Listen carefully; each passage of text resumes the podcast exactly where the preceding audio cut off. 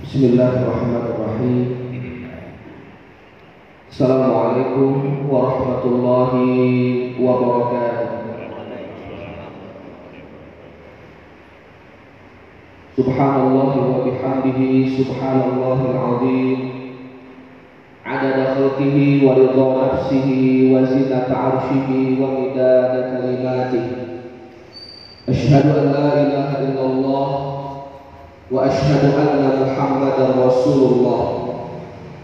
اللهم صل وسلم وبارك على رسول الله صلى الله عليه وسلم وعلى آله وأصحابه أجمعين. رضيت بالله ربا وبالإسلام دينا وبمحمد نبيا ورسولا. سبحانك لا علم لنا illa ma 'allamtana innaka antal alimul hakim la haula wala quwwata illa billahil 'aliyyil azim. Jamaah salat subuh Masjid Al-Muhajirin yang insya Allah Semoga kita semua senantiasa dalam naungan rahmat Kasih sayang hidayah dan perlindungan Allah subhanahu wa ta'ala Amin ya Rabbal Alamin Sebagaimana janji Rasulullah Sallallahu Alaihi Wasallam dan doa Rasul Sallallahu Alaihi Wasallam kepada umatnya, Allahumma barik li ummati fi bukuriha. Ya Allah, berkahilah umatku di setiap pagi harinya. Ibnu Abbas mengatakan yang mendapatkan bagian dari doa Rasul Shallallahu Alaihi Wasallam ini tidak lain dan tidak bukan adalah mereka yang istiqamah memulai harinya dengan sholat subuh berjamaah. Semoga hari ini penuh dengan keberkahan dalam kehidupan kita semuanya. Amin ya rabbal alamin. Jamaah yang dimuliakan Allah Subhanahu wa taala. Rasa-rasanya belakangan hari ini kita banyak disibukkan pandangan kita, telinga kita, bahkan tangan-tangan kita dengan menyaksikan keadaan umat yang semakin hari seperti semakin kehilangan arah. Mulai dari kasus penistaan agama yang kian hari kian bertambah. Yang terbaru dua kasus yang teranyar di Tangerang. Sebuah musola dicoret-coret oleh seseorang yang dinyatakan mengalami depresi. Pakai kacamata pula orangnya waktu itu. Kemudian masih muda 20-an tahun. Ketika mau dilaksanakan tegak asar berjamaah sang muadzin kaget dengan masjid yang kotor luar biasa dengan coretan-coretan yang tak pantas berada di rumah Allah Subhanahu wa taala. Pelakunya sudah ditangkap dan lagi-lagi statement pertama penegak hukum di antara kita telah ini mengalami depresi. Lain lagi cerita seorang yang menggunakan aplikasi TikTok dua tiga hari yang lalu. Ketika beliau berjalan di sebuah jalan di kota Bandung, kemudian beliau mengatakan, saya terganggu dengan suara ini.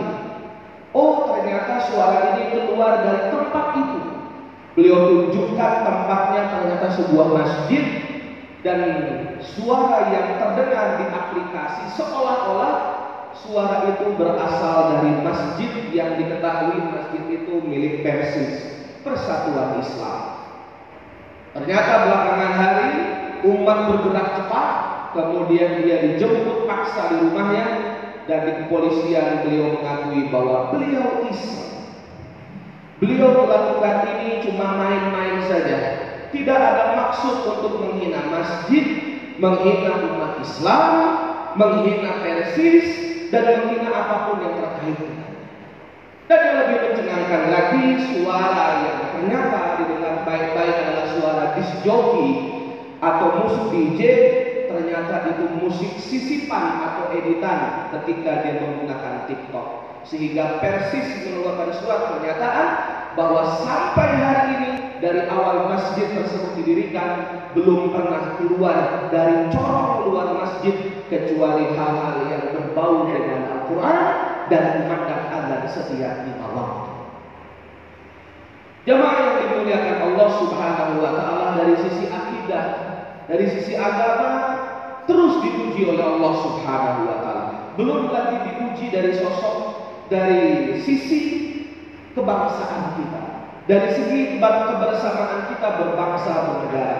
Hari ini bahkan kemarin kita semua tahu bahwa seluruh buruh di beberapa titik di Indonesia melakukan penolakan, melakukan demonstrasi, melakukan upaya untuk menolak sebuah undang-undang yang disahkan di tengah. Ini adalah upaya dari masyarakat kita untuk melindungi hak-hak mereka dan jangan sampai bangsa ini satu persatu jengkal demi jengkal tanahnya lepas kepada mereka yang tidak berhak mendapatkannya. Jemaah yang dimuliakan Allah Subhanahu wa taala, sekarang banyak sekali yang menghubungi saya via DM Instagram atau WA. Mereka bertanya, "Ah, bagaimana menghadapi ini semua? Bagaimana menyikapi ini semua? Saya masih muda, saya masih kuliah, saya masih sekolah, saya masih belum bisa apa-apa, bahkan saya baru paham duduk persoalannya setelah membaca beberapa postingan yang beredar di media sosial dan menyaksikan penjelasan secara langsung di televisi. Apa yang harus kita lakukan? Jamaah yang dimuliakan Allah Subhanahu wa taala, saya teringat dengan kisah Nabi Ibrahim alaihissalam ketika beliau alaihissalam berhadapan dengan Raja Namrud yang penuh dengan kezaliman.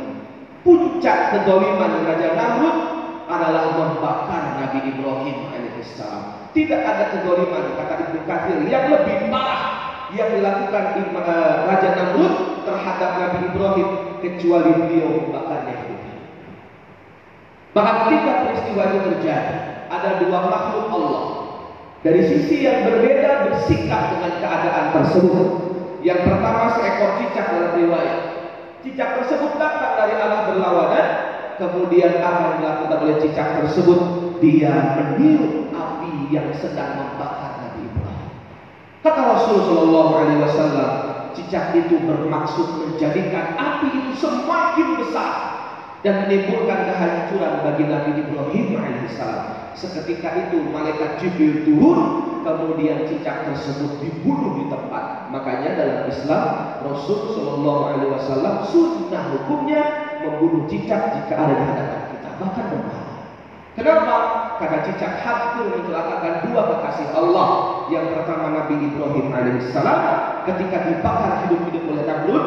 Yang kedua hampir saja mencelakakan Rasulullah Shallallahu Alaihi Wasallam saat beliau bersembunyi di Gua Tur dalam peristiwa hijrah dari Makkah ke Madinah. Yang kedua, ada seekor semut yang berjalan bolak-balik dengan membawa satu butir air. Semut kalau membawa barang pasti lebih banyak barangnya yang lebih besar daripada dirinya. Kalau semut bawa air bawa seember pak. Pasti dia bawa sebutir dan sebutir air itu pasti lebih besar daripada badan. Bolak-balik bawa air. Sampai seekor semut bertanya, hei semut ngapain kamu? Bawa-bawa air ke sana? Enggak akan padam, sia-sia aja, capek-capek aja, mubazir tenaga. Apakah sebut tadi benar? Yang aku lakukan mungkin tak bisa memadamkan api itu. Tapi setidaknya yang aku lakukan disaksikan oleh Allah, bahkan disaksikan olehmu, aku di pihak siapa. Oleh karena jamaah yang dimuliakan Allah belajar dari kisah semut dan cicak di zaman Nabi Ibrahim alaihissalam ketika kita melihat kezaliman, ketika kita melihat ketidakadilan, ketika kita melihat hukum yang ditegakkan tebang pilih dan segala bentuk-bentuk kezaliman yang nyata di hadapan kita, janganlah kita diam.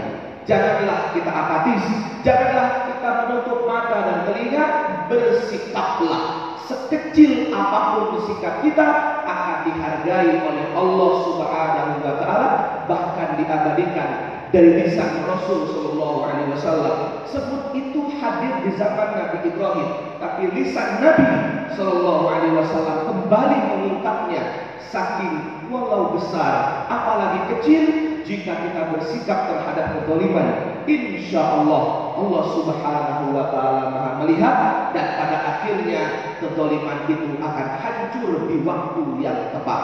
A'udzubillahi minasyaitonirrajim wa tilkal qura ahlaknahum lamma zalamu wa ja'alna limahlikihim mau'ida. Surah Al-Kahfi 59. Dan Allah akan hancurkan sebuah negeri ketika orang-orang negeri itu yang memiliki jabatan, yang memiliki amanah, yang memiliki kekuasaan melakukan kezaliman dan puncak kezaliman itulah turunnya azab dan siksaan sehingga mereka akan dihancurkan di waktu yang telah ditentukan oleh Allah Subhanahu wa taala. Cepat atau lambat kezaliman pasti akan binasa, kezaliman akan dihancurkan Subhanahu wa taala. Subhanallahumma bihamdika asyhadu an la ilaha illa anta astaghfiruka wa atubu ilaik. Semoga Allah menyelamatkan kita dari orang-orang yang zalim dan tidak menjadikan kita golongan orang-orang yang zalim. Assalamualaikum warahmatullahi wabarakatuh.